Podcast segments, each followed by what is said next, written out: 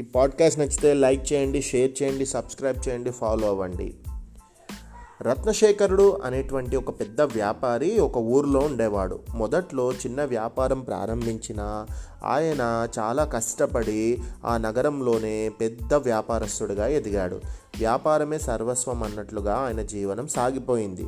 ఎప్పుడు కష్టపడడం ఆలోచించడము ఎలా గెలవాలి ఎలా ఇంకా వ్యాపారాన్ని అభివృద్ధి చేయాలి అనేటువంటి ఆలోచనలతోటి ఎంతో ఒత్తిడి కలిగింది. ఈ ఒత్తిడితో ఆయన ఆరోగ్యం కూడా దెబ్బతింది. వైద్యులు ఆయన్ను అన్ని విధాలా పరీక్షించి ఇక మీరు ఎక్కువగా ఆలోచించవద్దు మీ ఆరోగ్యం ఖరాబ్ అవుతుంది కాబట్టి మీరు విశ్రాంతి అవసరమని తేల్చారు. వ్యాపార బాధ్యతలన్నీ కొడుకు గుణశేఖరుడికి అప్పగించి విశ్రాంతి తీసుకోసాగాడు రత్నశేఖరుడు. ఇలా కొంతకాలం గడిచింది. రత్నశేఖరుడి ఆరోగ్యం కాస్త మెరుగుపడింది. ఆయన ఒకసారి దుకానికి వెళ్ళి కొడుకు వ్యాపారాన్ని ఎలా చేస్తున్నాడో చూద్దామని కాస్త ఓపిక తెచ్చుకొని బయలుదేరాడు. దుకాణానికి చేరుకోగానికి లోపలి గదిలో ఎవరో వ్యాపారస్తులతో కొడుకు మాట్లాడుతున్నాడు. వేచి చూద్దామని బయట వరండాలో సేదదీరాడు రత్నశేఖరుడు. లోపల నుంచి వారు మాట్లాడే విషయాలు బయటకు వినిపిస్తున్నాయి. కాలానుగుణంగా వస్తున్న మార్పులు అందువల్ల వ్యాపారంలో ఎదురవుతున్న ఇబ్బందుల మీద చాలాసేపు వాళ్ళు చర్చ చేశారు. తర్వాత వాళ్ళు లేచి వెళ్ళిపోతూ గుణశేఖరుడితో ఏమైనా నువ్వు అదృష్టవంతుడివి. నీ జీవితం వడ్డించిన విస్తరి. నీ తండ్రి నీకు అన్నీ సిద్ధం చేసి వ్యాపారం చేసుకోమన్నాడు. మా పరిస్థితి మాత్రం అలా కాదు. అన్నీ మేమే సమకూర్చుకోవాలి. మా తండ్రి మాకెప్పుడు సహాయపడరు. విపరీతంగా పెరిగిన పోటీకి తట్టుకొని నిలబడగలి నిలబడగలగాలి అని అన్నారు. లేదు లేదు మీరు పొరబడ్డారు. ఆయన కష్టపడి వ్యాపారాన్ని వృద్ధి చేసింది నిజమే. కానీ ఆయన కొంత ముందు చూపుతో సముద్ర వ్యాపారం చేసి ఉంటే వేల కోట్లకు అధిపతి అయి ఉండేవాడు. ఎందుకో అలా చేయలేకపోయారు అని అన్నాడు. వాళ్ళు వెళ్ళాక కొడుకుతో కాసేపు మాట్లాడి ఇంటికి వెళ్ళిపోయాడు రత్నశేఖరుడు. తాను ఆ మాటలన్నీ విన్న విషయం ఎత్తలేదు. కొడుకు కొట్టు కట్టేసి అంటే షాప్ క్లోజ్ చేసి రాత్రి ఇంటికి వచ్చి విశ్రాంతి తీసుకుంటున్నాడు.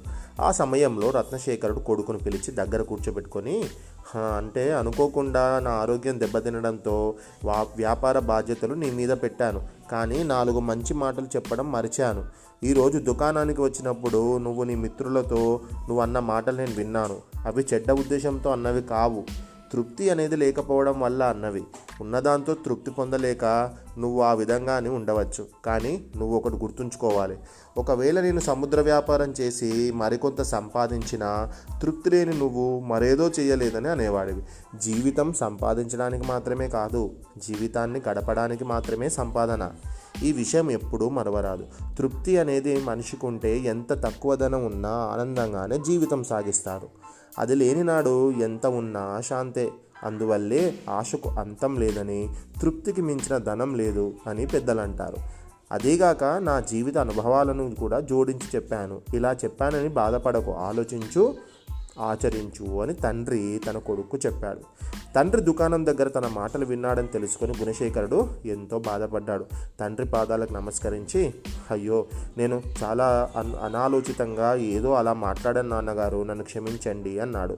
తర్వాతి కాలంలో ఉన్నదాంతో తాను తృప్తిగా జీవిస్తూ లేని వారికి తనకున్నంతలో సహాయపడుతూ ఆదర్శంగా జీవించాడు గుణశేఖరుడు.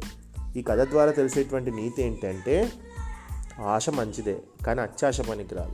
ఉన్న దాంట్లో మనం తృప్తిని వెతుక్కోవాలి. మనిషికి ఎంత సంపాదించినా ఇంకా సంపాదించాలి అనేటువంటి ఆలోచన ఉంటుంది. కానీ మనకి ఎంత అవసరమో అంత సంపాదించుకొని మిగతా జీవితాన్ని హాయిగా మనం గడపాలి అనేది ఈ కథ ద్వారా తెలిసేటువంటి నీతి. ఇంతటి చక్కటి కథ రాసిన వారు గంగిశెట్టి శివకుమార్ గారు.